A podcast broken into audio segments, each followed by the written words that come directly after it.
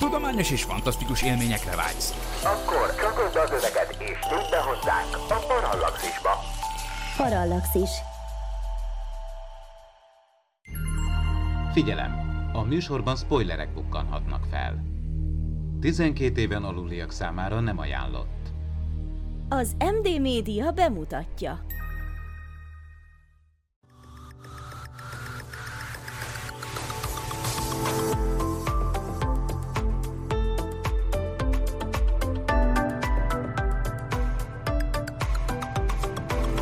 Itt a Subzsáner. Avagy a kedvenc könyves műfajom, a Skifi. Sziasztok, üdvözlök mindenkit! Ez itt a Subzsáner, a Skifi könyvek podcastja. Én Ivanics Rieger Klaudia vagyok. Második adásunkkal jelentkezünk, áprilisi témánk pedig nem más, mint Emily St. John Mandel 11-es állomás című posztapokaliptikus regénye, melyet nemrég sorozattá adaptáltak, és az HBO-n lehet megtekinteni. Meghívott vendégünk pedig Takás Gábor, a Gabó kiadó szerkesztője, akik a regény kiadásában is felelősek. Üdvözöllek, Gábor! Szia, Klaudia, és üdvözlök mindenkit! Az adást két részre fogjuk osztani. Az első részében szigorúan magáról, csak a regényről fogunk beszélgetni, és majd a második részben térünk rá magára az adaptációra, a sorozatra. Viszont mindenkinek, aki akár, tehát nem is olvasta a regényt, meg nem is látta a sorozatot, azt előre figyelmeztettem, hogy spoiler veszély az előfordulhat, mert azért a történetbe itt-ott bele fogunk menni, úgyhogy hát nem fogunk előre szólni, hogy spoilerezünk, tehát mindenki úgy nézze meg ezt az adást, meg úgy általában a szúzsánert, hogy bizony-bizony spoileres tartalom következik. No, Kezdjük akkor magával a regényel. Én ezt mindjárt el is mondom előzetesen, hogy amikor ez megjelent ez a regény 2016-ban Magyarországon, én ezt akkor meg is vettem. Nagyon szeretem, és tényleg egy, nekem egy, egy nagy, nagy kedvenc regényem. Ugye maga a regény az női szerző műve, hát ugye nyilván a zsáner az skifi, mi más lenne, és hát ugye azért itt a női szerzőkről a Skifi univerzumán belül akár a magyar, akár a külföldi érában, hát még mindig azt kell mondanunk, hogy azért a skifi írás az egy, az egy férfias terep, és talán a női szerzőknek a megítélése sem feltétlenül túl pozitív. Gábor, te mit gondolsz erről?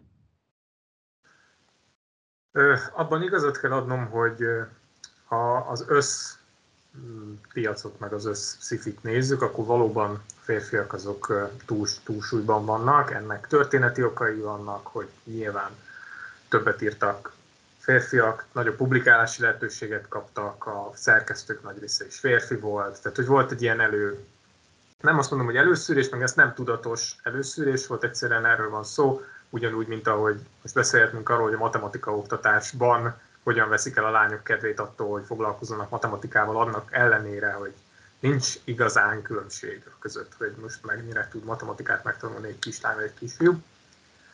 Ez, ez a nemi eltolódás, ez igazából már azért eléggé megváltozott, tehát azért az angol száz közegben azért már elég sok neves, és gyakorlatilag mindenféle a zsánerben alkotó szerző van, akár csak a magyarul megjelent szerzőkre gondolunk, Elleki, Arkady Martin, Charlie Jane Anders, ugye N.K. Jemisin, ő is írt science fiction, de nagyon sok. A Tamzi Muirnak ugye Space Fantasy-t írt, tehát ez is valahol ilyen határterület, ugye elég sok női szerző van ezen a, ebben a zsánerben is. Itthon, itthon még azért az olvasók, a férfi olvasók egy része azért még kicsit óckodik tőle, de, de én azt látom, hogy egyre nyitottabb a közösség, a közeg, egyre többen ö, teszik félre azt a, az elgondolásukat, hogy, hogy, ö, hogy most ha egy nő írt valamit, akkor az, az milyen lehet. Igazából nagyon sok olyan olvasóval találkozni az interneten, aki azt mondja, hogy amúgy nem érdekli, hogy egy adott műnek a szerzője nő vagy férfi Úgyhogy igazából ami meghatározó itthon, hogy mennyi női és mennyi férfi szerző műve jelenik meg. Ebben a szempontból még azért van, van hova fejlődni a magyar piacnak. Igen, tehát ahogy ugye mondtuk is, azért még mindig a férfiak uralják a terepet, főleg a magyar viszonyok között. Ugye nyilván, ha női szerző, akkor szinte nem meglepő, hogy a főszereplő is nő, ha bár ugye ez azért nem, hogy mondjam, nem elvárás, mert olvastam én már kortárs skifi férfi írótól női főszereplős regényt, vagy éppen női írótól férfi főszereplős regényt, tehát azért ez, ez nem egy olyan dolog, hogy most akkor, ha női író, akkor női a főszereplő. A, a következő kérdésem az lenne, hogy ugye ebben az esetben, hogyha akár nő az író, vagy akár nő a főszereplő, az szerinted a skifibe mennyire vonza be a női olvasókat? Az utóbbi években azt mondanám, hogy, hogy azért valamennyire bevonza. Ez nagyon sokat köszönhet annak, hogy a Young Adult irodalom itt van nagyon elterjedt. Az elmúlt 10-15 évben volt ugye ez a nagy boom, és nagyon sok új olvasót értek el a fantasztikus művek. Igaz, hogy ezek nagy része alapvetően romantikus, vagy, vagy románc, vagy ifjúsági témákra helyezték a hangsúlyt, de mégis megvoltak bennük ugye a fantasy, meg a science fiction elemek is, természetfeletti lények, űrhajók, űrcsaták, stb. stb. És ez kicsit oldotta a női olvasókban azt, hogy amit, amit ugye beléjük plántált a társadalmi, meg az irodalmi elvárás, hogy hát te nő vagy, és hogy a sci az bonyolult, és te ezt nem fogod érteni, és, és te ne is próbálkozzál vele. Volt egy ilyen, egy ilyen elrettentés szerintem, véleményem szerint a, magyar közegben a, a női olvasók felé, és ez kezdett, ez, ez így szépen lassan lemállott. És egyre több olyan uh, új olvasó van, aki ha nem is biztos egyébként, hogy a JA vagy az ifjúsági irodalom felől közelít, de hogy sokkal bátrabban nyúl már ahhoz, hogy nyúl a science fiction regényekhez, mert azt látja maga körül, vagy azt látja a hozzá hasonló olvasókban, hogy, hogy az ő véleményükön, akár a Molyon, a Goodreads-en, a blogokon, vlogokon, hogy nem annyira ördögtől való science fiction olvasni, nem bonyolult egyáltalán, nem, nem arról van szó, hogy mérnöki diplomával kell rendelkezni. Igen, amúgy eh, egy érdekes, ahogy most erről beszélünk, nekem beugrott egy emlék, ami egészen eddig, valószínűleg mivel elég eh, traumatikusan eh, ért, egészen eddig szunnyad bennem valahol mélyen. Valamilyen skifit olvastam ilyen 15 éves koromban, most már meg nem mondom, hogy mi volt az, de azt tudom, hogy nem, nem young adult, tehát nem, nem kifejezetten az én korosztályomnak való, és egy idősebb srác meglátta a kezemben, és kiröhögött, és valahogy így, így azt mondta, hogy azt, azt neked nem kéne olvasnod, vagy valami ilyesmi. És, és ugye ez, ez elég, elég negatívan hatott rám, persze aztán én nekem elég nagy szám volt már akkor is, tehát valamit biztosan beszóltam neki, és annyira nem mm, zavart ez a vélemény, de az agyam jó mélyre elásta, tehát azért, azért tudat alatt biztos, hogy valahogy, valahogy végig csak hatással volt rám. Szóval igen, tehát tudom, hogy milyen érzés az, amikor esetleg egy nőt emiatt mondjuk kinéznek egy, egy rajongói körből. Ezzel is azért elég sokszor találkoztam már. Na, a következő kérdésem az lenne, ugye te olvastad, illetve újra is olvastad a, a könyvet, és akkor hát te, mint férfi, tudsz-e azonosulni, vagy mennyire tudsz azonosulni a női főszereplővel? Erre a kérdésre igazából csak azt tudom mondani, hogy az empátia az az olvasásnak egy nagyon fontos része. Tehát, hogy az olvasás arról szól, véleményem szerint, nyilván azon túl, hogy kikapcsolódjunk, hogy belehelyezkedünk az adott történetbe, akár csak nyilván van annak, van, van ennek különböző részei, most a szereplőknek a gondolkodásába, vagy abban a nézet, abba, azokban a témákban, amiket felvett egy könyv, stb. stb.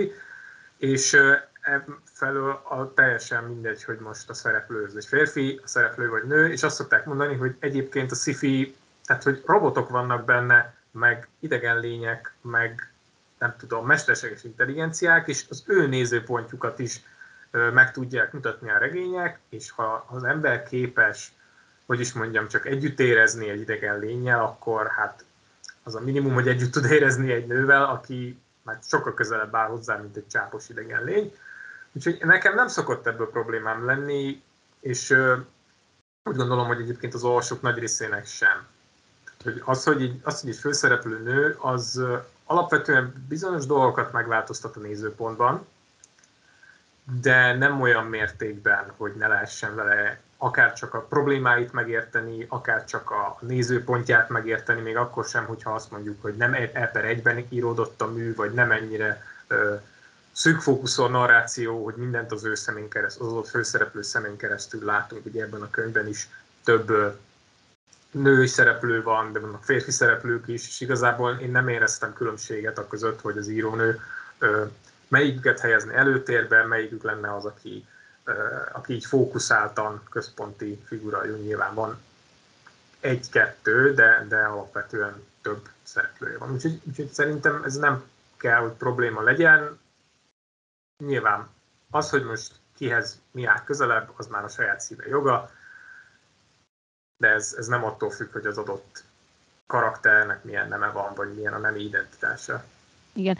Én mondjuk, jó, persze ez, ez ugye egyéni vélemény, tehát én nekem mondjuk sokat segít az, hogyha női főszereplő van, én jobban együtt tudok vele érezni, vagy jobban be tudom magamat élni akkor a szerepbe, ha be tudom magamat élni a szerepbe, mert különben volt már nem is egy olyan, ez főleg, főleg young adult könyvek, de, de felnőttebb verzió is, ahol hát én úgy szoktam fogalmazni, hogy, hogy annyira nem tudok azonosulni egy-egy döntésével a női karakternek, hogy legszívesebben a saját könyvével verném pofán, hogy már megint milyen hülyeséget csinál.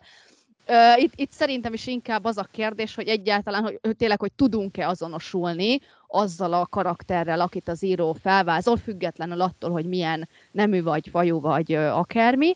És ugye, ahogy rámutattál, valóban azért ebben a könyvben azért ez egy több szereplős, illetve majd, ahogy még vissza fogunk rá térni, többféle idővonalon játszódó, és ugye az idővonalak között ugráló ö, könyv lesz. Én amúgy nagyon jól azonosulni tudtam a, hát most nem tudom, igazából annyira nekem nem jó az angolom, úgyhogy én Kirstennek ejtem a főszereplőnek a nevét, remélem, hogy Persze. eltaláltam. Uh, igen, szuper, örülök neki. É, tehát én nagyon jól tudtam vele ö, azonosulni. Na, akkor ö, térjünk is át a második nagy témára, illetve hát ez még, még félig, félig egy ilyen átvezetés ö, lesz a két téma között, ami pontosan nem más, mint a regénynek ugye a műfaja, az alműfaja, ami ugye egy posztapokaliptikus regény, hát ugye ráadásul az apokalipszist egy, egy ilyen influenza-szerű vírusjárvány idézi elő, és egyrészt ugye nyilván az időbeli visszatekintéseken keresztül ö, láthatjuk magát a járványt is, ahogyan, ahogyan végig tombol az egész ö, világban. Ugye találkozhatunk, most már mindenki tisztában van ezekkel a vírusos fogalmakkal, ugye megismerhetjük az úgynevezett nulladik pácienst, aki, akin ugye először ö, a járvány megfigyelhető lesz, ugye ez a ö, színházi színész, ez az idős ö, színész, nem? Nem ő volt? Akkor erre rosszul nem, emlékszik? Nem, Én már nem. igen, olvastam a könyvet. Javítsák, légy szíves. Egy, egy fiatal tinédzser lány, lányról beszélnek, aki egy orosz, Moszkvából érkező repülőgépen tehát repülővel érkezik Torontóba Moszkvából, és ő az első, akit bevisznek a, az ottani kórházba, és nála igazolják a grúznát, ha nevű influenza vírust, ugye, akiről te beszélsz, az Artur Leander, ő szívrohamot kap Ah, valóban. Na látszik, hogy már régebben olvastam a könyvet. Igen, köszönöm szépen. Uh, jó, igen. Na, ugye Grúznát, ha milyen jó elnevezések vannak, és hát ugye persze repülővel, hát mivel mással, ugye ezt is most már nagyon jól tudjuk, hogy itt hogyan terjed a vírus. Na de ugye maga a regény már ugye mondtuk, hogy ez egy 2016-os regény, tehát ugye még bőven a Covid előtt íródott, sőt ugye az eredeti a kiadása az ugye 2014-ben adták ki eredetileg, eredeti nyelven, Úgyhogy most ugye megint csak azt mondom, hogy aki egy picit is az elmúlt két évben a járvány ö, kutatásba, vagy akár a járványok történelmébe beleásta magát, az biztos, hogy találkozott a spanyolnáthával, és ugye amikor a spanyolnáthát leírták, akkor az egyik leíró tudós azt nyilatkozta, hogy hasonló globális vírus, ami több ember halálához vele, vezet, az száz éven belül újra fel fog tűnni. Ugye nyilván ezt egy hozzáértő személy teljesen jól ki tudta következtetni, és ugye így is lett, mert sajnos ugye megkaptuk a nyakunkba a, a Covid-ot, én azt gondolom, hogy az írónő, mivel általában a szerzők kutató munkát végeznek, ennek utána olvasott, és, és azt gondolom, hogy, hogy ő, ő tudatosan építette így, így fel a regényt, tehát hogy itt, itt komoly, utó, komoly kutató munka áll mögötte. Te erről mit gondolsz? Hát mindenképpen, tehát hogy azért nem, nem lehet úgy neki kezdeni egy könyvet írni, akármilyen témában, hogy nem olvas utána az ember nagyon jól látszik, hogy, hogy sokat foglalkozott, hogy legalább áttekintette azt, hogy milyen fázisai vannak a vírusok terjedésének, hogyan működnek ezek a dolgok, hogyan, hogy, tehát, és végig gondolta azt, hogy egyébként milyen következményei lehetnek annak, hogyha kitörne egy ilyen volumenű járvány, akkor, akkor az hogyan is történne. Igen, hát szegény persze nem gondolta, hogy aztán négy, négy vagyis hat évre rá, mi, miután ugye a regényét kiadják, aztán tényleg kitör egy ilyen járvány, szegény írónő ráhibázott. Na de ugye az a kérdés, hogy hát pláne, hogy most itt a covidos időszak alatt lett ugye megfilmesítve a, a regénynek a témája, hogy ilyen járványos időszakban kell nekünk ilyen könyv, tehát akarunk-e ilyenről olvasni, vagy inkább éppen elmenekülnénk egy olyan világba, ahol meg nincs, nincsenek járványok. Te mit gondolsz erről? Kell nekünk ilyen? Ez egy érdekes kérdés. Szerintem ugye választjuk ketté a, a Covid-os időszakot, ugye volt az elején a 2020 első fél, első fél éve körülbelül, amikor még nagyon keveset lehetett tudni erről a fertőzésről, nagyon keveset lehetett tudni arról, hogy mennyire lesz veszélyes, mennyire terjed, az emberekben hirtelen pánik lett úrá, és hát én például olvasni sem tudtam. Tehát, hogy nekem nem volt meg a koncentrációkészségem, annyi, annyira zúdult rám mindenfelől a hír, meg maga ez az egész stresszfaktor. Ugye bizony, állandó bizonytalanság, az nem tesz jót az embernek. És azt gondolom, hogy ebben az időszakban az emberek alapvetően olyasmivel szerettek foglalkozni, tehát nyilván két véglet volt, volt, aki teljesen belemerült a hírekbe, meg, meg belemerült abba, hogy most akkor napi adatok vannak, és van olyan ismerősöm, aki tényleg teljesen bele csavarodott abba, hogy folyamatosan kattintotta a különféle ilyen világegészségügyi szervezet honlapokat és stb. És voltak olyanok, akik próbáltak olyasmivel foglalkozni, ami kicsit eltereli a figyelmüket ettől voltak, ekkor kezdődött az, hogy új hobbikat kezdtek el az emberek, új, új dolgokkal kezdtek el foglalkozni, és ez, ennek kapcsán én úgy gondolom, hogy sokan olyan könyveket is olvastak, amik kevésbé a, a realizmussal, kevésbé azokkal a problémákkal és témákkal foglalkoztak, amik egyébként nap mint nap szembe jöttek, vagy szembe jönnek velük. Ebből a szempontból el tudom képzelni, hogy, hogy a járványra foglalkozó könyveknek kicsit visszaesett a piaca, holott igazából, ha most éppen én is belegondolok közben, hogy bizonyos könyvek azért pont amiatt, hogy megjósolták, vagy hasonló témákkal foglalkoztak, viszont megnőtt az eladásuk. Akár csak arra gondolunk, hogy a Albert camus a Pest is, az például nagyon fölfutott az eladása, vagy a, vagy a Decameronnak, ugye ezeknek a klasszikusoknak. Úgyhogy itt is, itt is szerintem ketté vált nagyon, hogy, hogy ki mit olvasott. Enni, ennek a könyvnek felfutott az eladás? Erre van valami statisztikátok? Vagy rálátsz te erre? Hát meg 2000, tudni kell a könyvkiadásról, hogy ha az ember kiad egy könyvet, akkor utána limitált ideig forgalmazza, vagy legalábbis limitált ideig tart, amíg, el, amíg úgy gondolja, hogy most újra nyomja. Hát 2016-ban adtuk ki, tehát 2021-ben volt az az időszak, 21-22-ben volt az, az időszak, amikor meg kellett újítani, és megújítottuk, mert akkor már lehetett tudni, hogy lesz belőle sorozat. Alapvetően a könyveknek a legtöbb példányát az első egy évben adják el.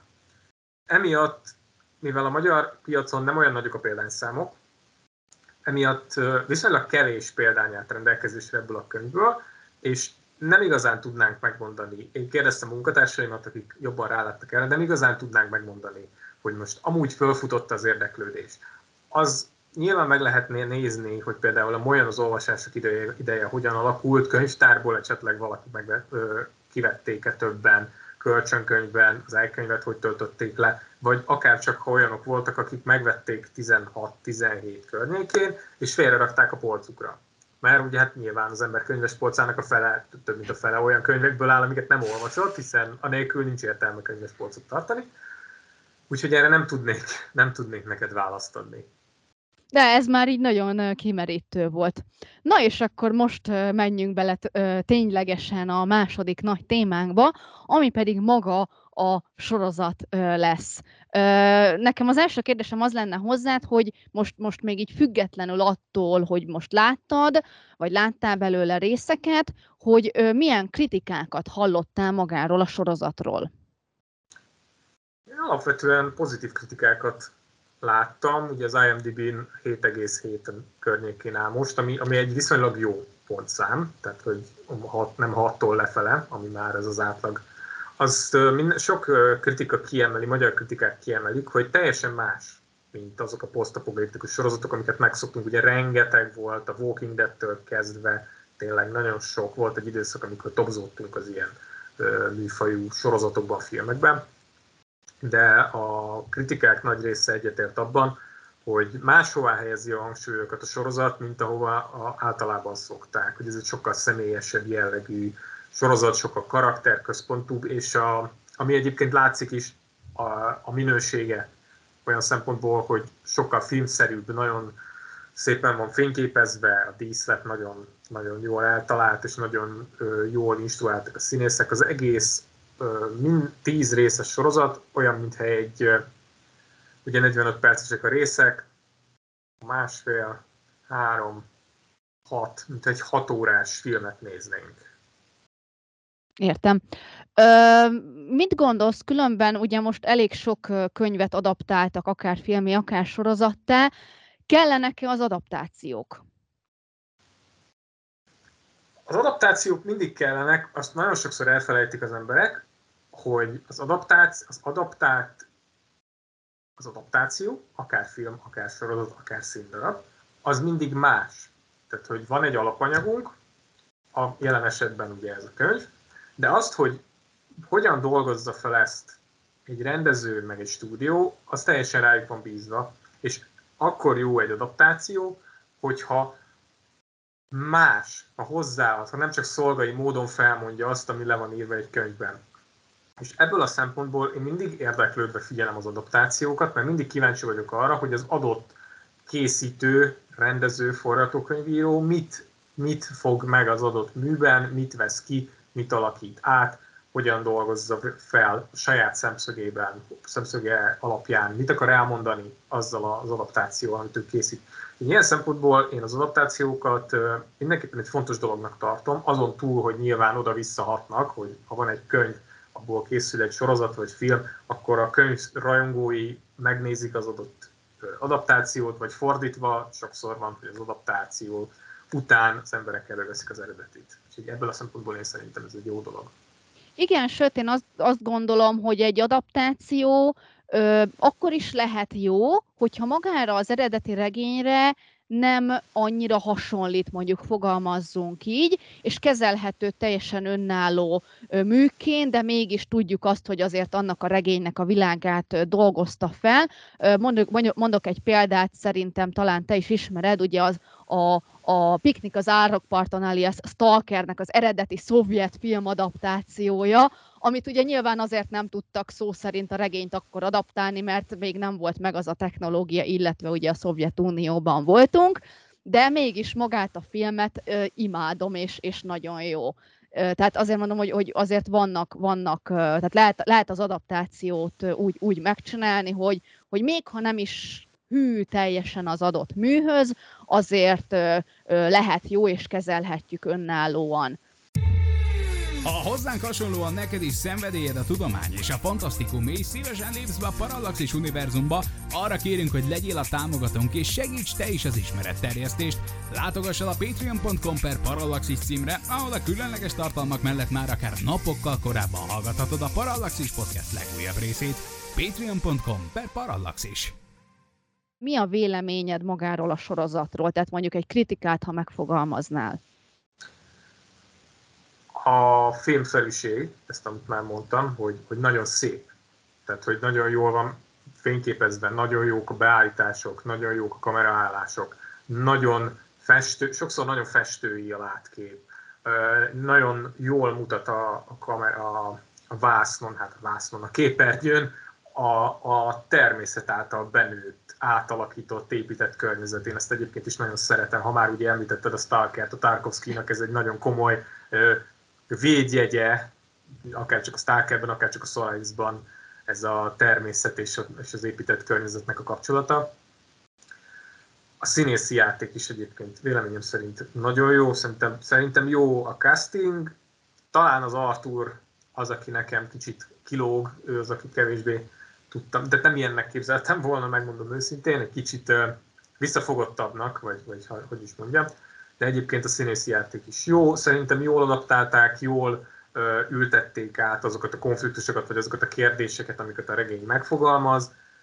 A regénynek van ez a oda-visszaugráló narrációja, hogy akár egy bekezdésen belül is előre és visszautal a történet adott pontján a különböző eseményekre, vagy egy-egy karakternek az életútjára.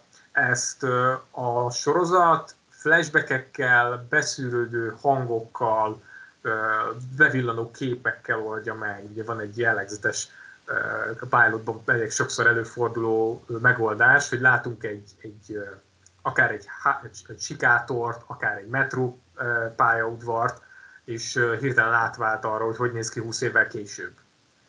Tehát, hogy ezek a, ezek a megoldások szerintem nagyon jók benne. Én hallottam olyan véleményeket, illetve olvastam olyan véleményeket a nézőktől, tehát ezek nem, nem kritikusok véleménye, hanem tényleg aki leült és megnézte. Hozzáteszem, azt nem tudom, hogy ezek a vélemények olyanoktól származnak, akik a könyvet is olvasták-e. Egyre inkább azt gondolom, hogy nem hogy tehát az volt maga a vélemény, hogy ostobán és rosszul építkezik. És én pont erre gondoltam, hogy szerintem pont azok fogalmazták ezt meg, akik nem voltak arra felkészülve, nem olvasták a könyvet, és nem voltak arra felkészülve, hogy ez a regény, és akkor ugye maga a, a sorozat is ugrál az időben. És ugye nyilván ezt sajnos nem mindenki tudja értelmezni. Őszinte leszek, amikor elkezdtem olvasni a regényt, akkor először nekem is nagyon furcsa volt, hogy tényleg egy bekezdésről a másikra ugrottunk egyet az időben, utána elég hamar hozzászoktam, de, de sajnos olvastam ilyen kritikákat, és hát volt egy nagy kedvencem, aki azt írta, hogy 7 percig volt képes nézni a filmet, megállapította, hogy ostoba, és utána lekapcsolta. Hát mondom, jó, 7 perc alatt azért én nem állapítanék meg egy filmből semmit, mert az körülbelül nullának számít ez a 7 perc. Te mit gondolsz erről? Szerinted is az, a, ezek a kritikák amiatt születtek, mert nem értik az időbeli ugrálást? Um, hogy is mondjam, eleve nem lehet megítélni egy ilyen sorozatot az első epizód alapján, vagy akár csak a második epizód alapján, különösen azért, mert már látszik az elején, hogy itt több különböző idősík van, olyan szereplők, akik bukannak fel, akik nem szerepelnek a különböző idősíkokban. Mondok, mondok pár példát, hogy ott van a proféta, aki az elején nem tudjuk, hogy kicsoda, csak annyit látunk, hogy van egy furcsa figura, akivel találkozik a, az utazó, az utazó szimfónia, ugye a, a vándorszínészek, és csak annyit látunk, hogy furcsa. És nem tudjuk, hogy, hogy miért kapcsolódik ő ide. Van egy elejtett mondat, ahol, ahol kezd derengeni a Kirstennek, hogy lehet, hogy itt valami kapcsolódás van, de nem tudjuk, hogy mi.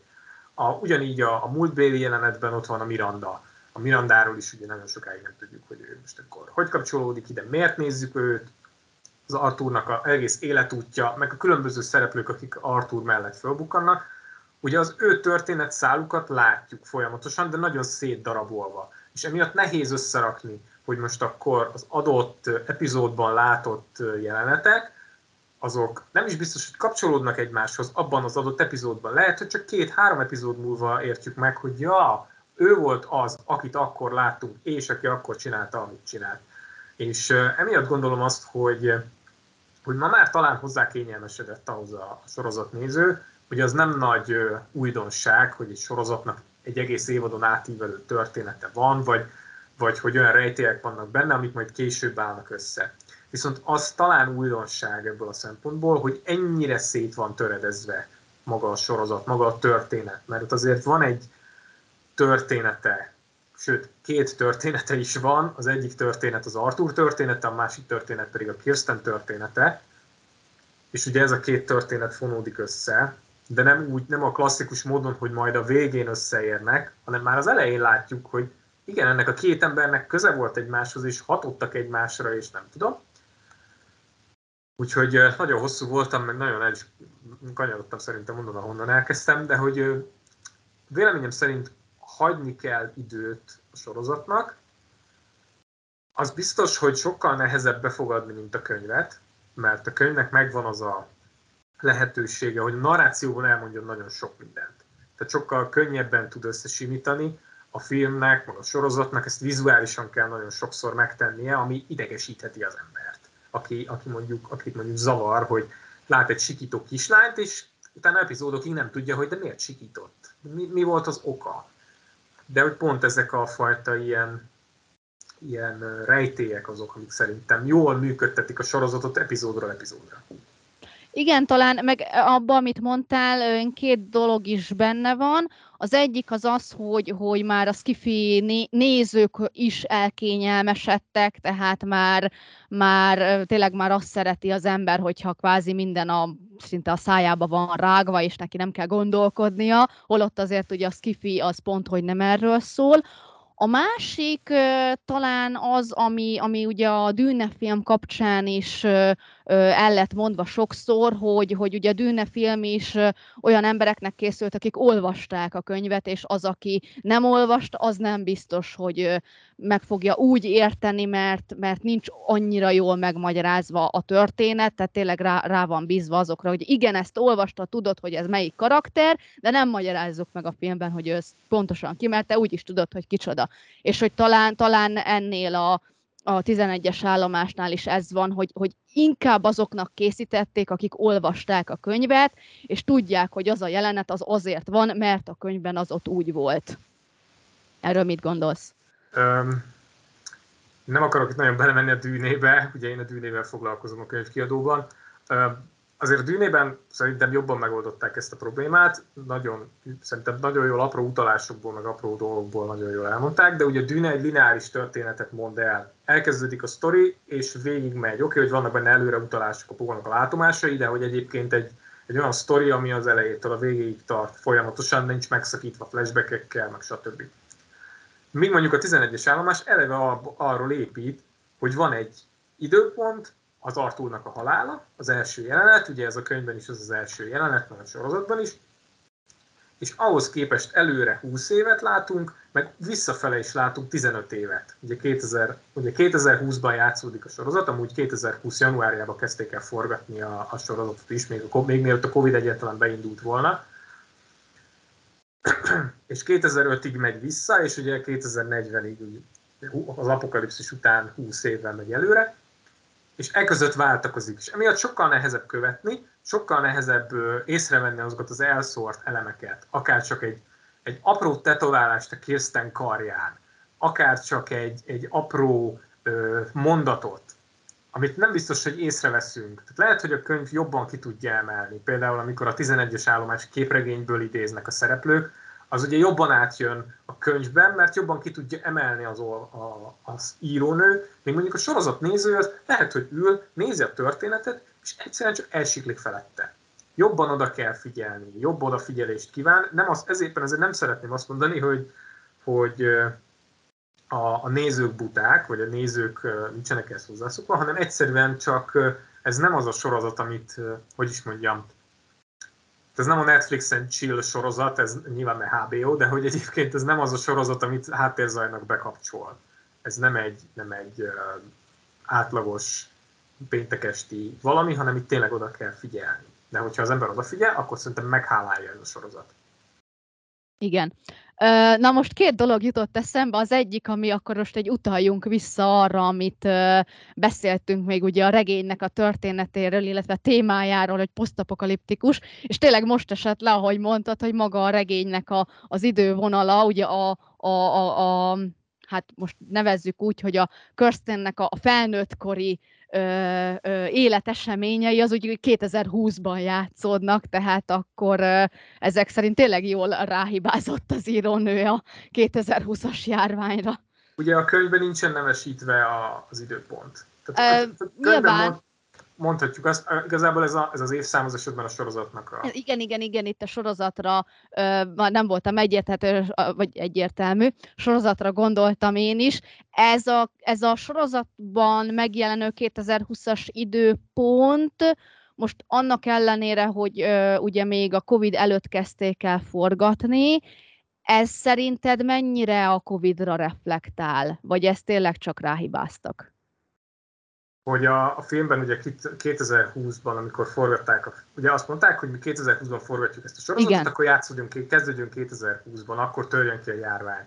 Öm, amikor leállították a forgatást, én úgy tudom, hogy még viszonylag kevés volt meg leforgatva, nyilván a forgatókönyv megvolt, és biztos, hogy bele ültettek apró elemeket ugye látunk a kórházakban például a maszkban dolgozó emberek, és az, hogy, az, hogy rájuk szól a, a, a Jivennek a, a, a nővére, a, az, az orvos, orvos nő, hogy mondanak nekik, hogy mindenképpen legyen rajtuk a maszk, mert hogy az emberek nem voltak hozzászokva ahhoz, hogy maszkot kell hordani, és ugye Európában is nagyon sokszor hallottuk a Covid elején, hogy az emberek nincsenek hozzászokva ahhoz, hogy maszkot kell hordani, még mondjuk Ázsiában ez egy mindennapos dolog.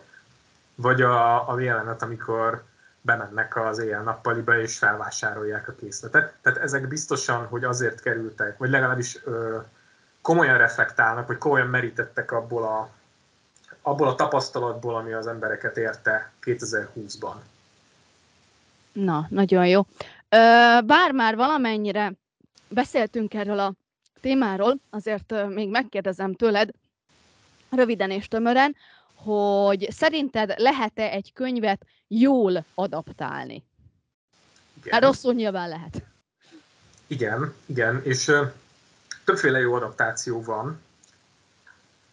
Van, ha most azt nézzük, hogy vannak a gyűrűk urához hasonló adaptációk, amik nagyjából követik a könyvet, nagyjából követik a szöveget, mondatról mondatra, nyilván ahol kell alakítanak, ahol kell lecsippentenek, beraknak, vagy a dűne is például egy ilyen hogy nagyon, sokszor, nagyon sok minden szóról szóra benne van, viszont vannak olyan dolgok, amiket vizuálisan vagy máshogy kell megoldani, más párbeszédekkel, és azt úgy megoldják. Vannak azok az, azok az adaptációk, amik például ugye az említett Stalker, Stalker vagy Ridley Scottnak a Blade Runner-je, hogyha már sci beszélünk, ami fogja az alapanyagát, fogja az alaptémáit, és vagy új témákkal egészíti ki, és valahogy teljesen más, hogy más történetet kerekít mellé, vagy azokat a témákat, amiket az fölvet, azokat dolgozza át máshogy.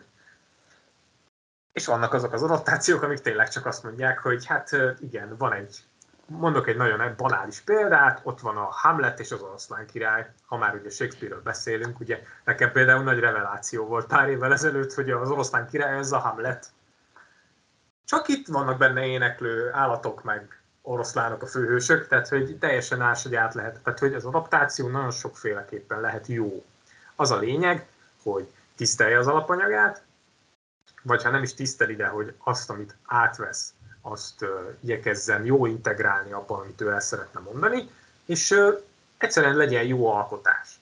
Tehát általában, hogyha egy film jó, akkor ritkán mondják azt, hogy á, ez egy rossz adaptáció, mert nem úgy van benne az, meg nem tudom. Ha, ha, ha jól működik maga a film, akkor, akkor az emberek hajlamosak elnézni azt, hogy menj, hogy tér el egy, az eredetitől. Nyilván, ha egy rossz filmről van, az lehet szöveghű adaptáció, attól az még egy rossz film, és akkor jön az, hogy ez egy rossz adaptáció. Te találkoztál már olyannal, hogy a könyv volt rossz, és az adaptáció volt nagyon jó? Igen, nem tudnék most hirtelen fölemlegetni ilyen példát, de hogy van nagyon sok olyan, nagyon sok olyan történetet tudunk, amikor egy közepes vagy kevésbé ismert műből adaptálnak egy, egy viszonylag markáns és olyan ö, filmet vagy sorozatot, ami, ami nagyon nagy sikerű lesz. Ott van például az én egyik személyes kedvencem, a Nicholas Winding Refnnek a Drive Gáz, nem hogy ez a csodás címe van. Ez egy, ez egy Ryan Gosling film 2011-ből, és ez is egy regényből készült. Egy teljesen, itthon teljesen ismeretlen, amúgy Amerikában sem nagy kultusszal rendelkező könyv, de maga a film az nagy kritikai siker lett. Tehát nagyon sokszor előfordul az, hogy van egy rendező, vagy egy forgatókönyvíró, akinek valamiért tetszik, valami megtetszik egy adott műben, ami, ami annyira nem ismert. De az az, az az alap, ami neki bekattan, azt ő mindenképpen meg akarja csinálni. Úgyhogy uh, inkább, inkább ilyennel találkoztam. Én is találkoztam, én is találkoztam, pont ezért kérdeztem, nem tudom, hogy ismered-e. Én, én a filmet tudom mondani, mert igazából nem tudom, hogy a, a, a, a regénynek a címe az, az úgy, elvileg ugyanez, de hogy most lefordították-e magyarra. A film, ez a Netflixen debütált, tehát kapásból arra csinálták, és pont akkor, amikor a Netflix bejött, Annihilation, Natalie Portman. Megvan? Na, én, én annál tudom azt, hogy a regény az persze nyilván nem is ismert, de hogy elvileg elég rosszul is van megírva, több ö, ismerősöm is olvasta. Én pont azért nem olvastam, mert, mert, mert nagyon, nagyon rosszak róla az olvasói ö, vélemények, és mindenki azt mondja, a film az, az, az, vagy a regény az nagyon rossz, viszont ugye a film az meg ö, nagy nagyon jó, legalábbis nagyon tetszett. Nem tudom, hogy te magát a regényt is ismered -e. Én olvastam, a, ugye ez Jeff Vandermeernek a Magyarul Expedíció címe megjelent könyve, és az, ennek ugye a Expedíció a címe a filmnek is magyarul. Um, én azt mondanám, hogy a filmnek nagy előnye volt, hogy vizuálisan meg tudta teremteni azt az idegenséget, amit a Vandermeer megpróbált leírni. És ez az idegenség, meg ez a furcsaság volt, ami, ami annyira nem nem, nem azt mondom, hogy nem jött át a regényből, de hogy azért én nem tartom azt egy rossz könyvnek, de hogy nekem sem tartozik a kedvenceim közé. Én is azt gondolom, azt gondolom hogy bizonyos dolgokat más, hogy, vagy más hangsúlyjal kellett volna megírni. Viszont a film meg tudta ezt ugrani, ráadásul ugye be, be tudott rakni sokkal jobban fókuszálva egy főszereplőt, Natalie Portman, az ő személyes drámáját jobban tudta alkalmazni, jobban kiemelte, míg a regényben annyira nem hangsúlyos az ő drámája, meg az ő kapcsolata ugye a férjével, aki elindul, aki bemegy ebbe az idegen helyre, addig, addig a regény ezt meg, vagy a film ezt kiemelte. Tehát, hogy itt is arról van szó, hogy eltolja, egy kicsit, kicsit eltolta a hangsúlyokat az Alex Garland, a rendező, és, és már is egy más filmet kapunk, egy más történetet kapunk. Igen, és a medvétől azóta is rémálmaim vannak. Na, beszéljünk még mindig egy kicsit az adaptációkról, utolsó előtti kérdés. Szerinted bár ezt, ezt így nem lehet igazából eldönteni, de, de így teszem fel a kérdést, hogy, hogy adaptáció esetén melyik a jobb választás, most maradjunk a, a, a, bár vegyük bele a színházat is, tehát melyik a jobb, jobb adaptálás? A film, vagy filmsorozat, tehát amikor ugye több filmet csinálnak, mondjuk egy gyűrűkora, vagy egy Harry Potter nyilván, a rendes sorozat, vagy mondjuk egy színházi darab, mint mondjuk a J.K. Rowling, Rowling elátkozott gyermek esetében ugye a színházi darabként adaptálták. Szerinted melyik a jobb, vagy, vagy egyáltalán kell-e különbséget tennünk? Nem le, szerintem nem lehet különbséget tenni, mármint, hogy mondjam, ez három teljesen különböző, hát mondjuk úgy, hogy médium.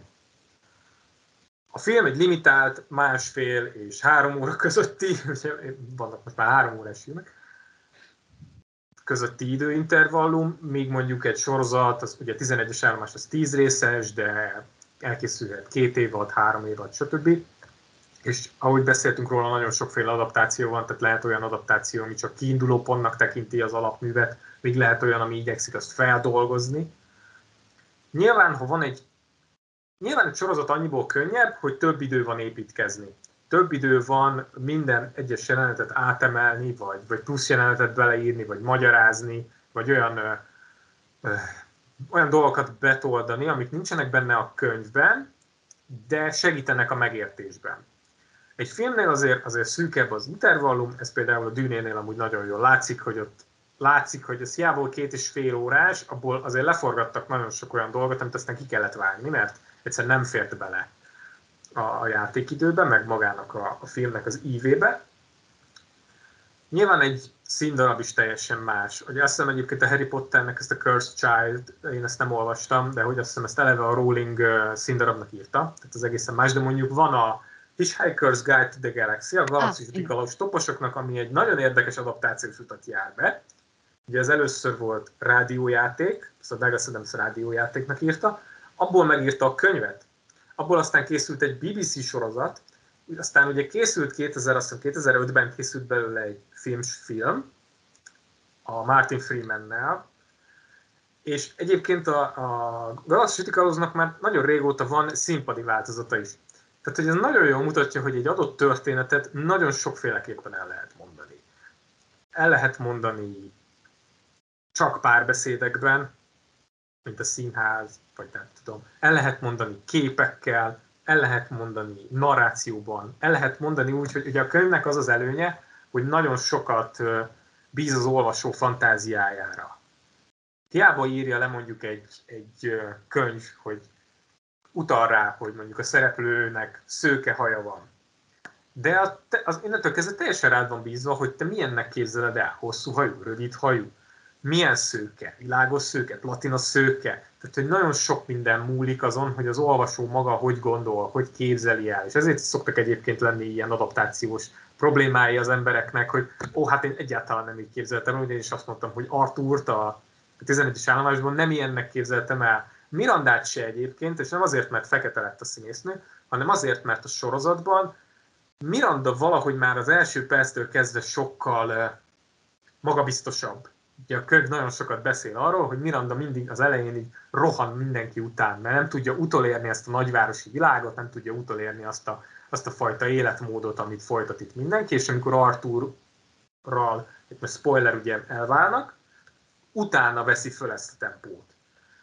Míg mondjuk a sorozatban Miranda alakja már az elejétől kezdve egy, egy viszonylag magabiztos karakter tehát, hogy, tehát, hogy ilyen szempontból nem tudnám neked megmondani, hogy melyik a, melyik a jobb választás. Sorozat persze tényleg azért jobb, mert több időnk van, de nagyon könnyen belefúlhat abba, hogy üres járatok lesznek sorozatban. Ugye például Igen. most volt az Asimovnak az alapítvány trilógiájából, az első kötetének az első történetéből egy, egy sorozat, és ott, ott ott, valóban ott, ott nagyon sokat dolgoztak át, és vannak benne nagyon jó részek, amiket behoztak, de mivel a történetük nem volt elég ahhoz, hogy kitöltsön, nem is tudom, talán 12 részt, vagy nem is tudom hány részes volt az első évad, ezért volt egy-két olyan rész, ahol leült a történet. Igen. Hát ugye én ehhez nem, nem tudok hozzászólni, mert sajnos az alapítvány szégyen szemre bevallom, de nem olvastam. Maga a sorozatot azt láttam, nyilván nekem tetszett, de ugye én meg nem olvastam a könyvet. Na beszéljünk arról, hogy adaptáció esetén ugye a regényt is újra kiszokták adni, általában ugye a filmes ö, borítóval, és akkor most ö, ugye nálam az eredeti kiadás leledzik, úgy van nálad pedig a filmes borítós, megmutatjuk a nézőknek. Ö, nyilván ugye erről már beszéltünk, hogy, hogy ilyenkor azért általában újra emelkedik az eladások száma, gondolom én. Azért ezt válogatja, nyilván függ attól, hogy mekkorát szól az adott könyv, nyilván szól arról, vagy az adott film vagy sorozat, hol látható, ugye nagyon sok, például sorozatból mostanában nagyon sok streaming platform indul, és ezeknek nem mindegyik élhető el magyarul, nyilván akkor a magyar nézők kevésbé jutnak hozzá, vagy kevesebben nézik meg tehát ez változó azért, nem automatikusan fordulnak felé. Ö, ennél a regénynél érezhető esetleg már egy emelkedés? Lát, láttok ebből valamit? Hát nagyon kevés, ugye még nagyon, abból a szempontból kevés, hogy tehát ugye maga a sorozat magyarul a, a március elején debütált, amikor elindult az HBO Max Magyarországon, és nem, egy ilyen rövid idő alatt nem lehet felmérni még, igen, hogy, igen. hogy mennyi. Tehát, hogy én igen, is gondoltam. nézem mert... a sorozatot igen, mert ugye még, még annyira, annyira az elején vagyunk. Ö, nyilván olyanok is vannak, pont persze, akik az adaptáció hatására olvassák el a művet, ez mondjuk pont nem én vagyok, mert én meg általában az a fajta vagyok, aki, hogyha megnézi a filmet, akkor utána valahogy már nem tudom elolvasni a könyvet, kivétel egy-két esetben. Ö, te mit gondolsz, megszerettetheti-e a filmes adaptáció a, a regényt, vagy akár magát az olvasást az emberekkel? Hát aki nem nagyon olvas könyvet, az ezután sem fog. Mármint, e, hogy... Nyilván. Nyilván, de, de mondjuk annyi előnye, fel... annyi Bocs. előnye van, hogy van egy vonatkozási pont. Hogyha valaki, most mondok egy nagyon banális példát, anyuka akar venni egy könyvet a lányának. Tudja, hogy a lányának tetszett a, nem tudom én, maradjunk a dűnénél, nagyon tetszett a dűne. Bemegy a boltba, és szembe jön vele a filmborító. Tudja, hogy ez, ez az a film, amit nagyon szeretett a lányom, a lányom szeret olvasni, ezt leveszem, odaadom neki. Vannak nagyon sokan, akik ö, ö, olvasnak, de keveset. Tehát tudom én, 5-10 könyvet egy évben. Nagyon megválogatják, hogy mit olvasnak, és annyiból talán a, a film meg a sorozat kicsit ö, segít ebben, hogy kicsit jobban tudja orientálni azt nem tudnám mondani, hogy az olvasás szeretete vagy az olvasás népszerűsítésében ezek komoly szerepet játszanának. A klasszikus példára azt szokták mondani, hogy ott van a trónok harca, elkészült belőle a sorozat, mindenki megvette a könyvet, de nem mindenki vett utána más fentezit vagy más könyvet, mert csak arra voltak kíváncsiak, hogy miből készült az a sorozat. Értem. Találkoztál-e már olyan elvetemült könyvgyűjtővel, aki ugye ilyen újrakiadás esetben képes duplán megvenni a regényt, tehát ugye megveszi az eredetit, vagy megvette az eredetit, és utána megveszi a filmes borítóst? Vannak ilyenek, persze. persze. Hát, van, aki könyveket gyűjt, tehát ugye ez is egy gyűjtőszenvedély. Igen, ugye én is, már most nem nagyon látszik, azt hiszem annyira hátam mögött, de most pont nem, de hát én is tele vagyok így könyvekkel, ha bár én mondjuk ilyeneket nem szoktam csinálni, de régi skifiknél első kiadásokra azért ö, ö, vadászok. No, hát akkor ennyi fért bele a mai adásunkba, összefoglaltuk ugye a 11-es állomás című művet, és beszéltünk a sorozatról. A következő subzsáner adás az május másodikán fog ö, debütálni, és ugye hát májusról, illetve május elejéről, pontosabban május negyedikéről mindenki tudja, hogy az a nemzetközi Star Wars nap, úgyhogy arról fogunk beszélgetni a majd az akkori meghívott vendégünkkel, aki még egyelőre titkos, hogy egyáltalán skifie a Star Wars. Nos, akkor neked, Gábor, köszönöm szépen a, a részvételt, és hát ugye itt beszéltünk a dűnéről, majd kérlek számíts arra, hogyha a dűnének a következő része a mozikban megjelenik, akkor újra meg foglak interjúvolni, akkor pedig majd a dűne témában. Addig is köszönöm, hogy velem tartottál. Szia Gábor! Köszönöm én is a meghívást. Szia Claudia!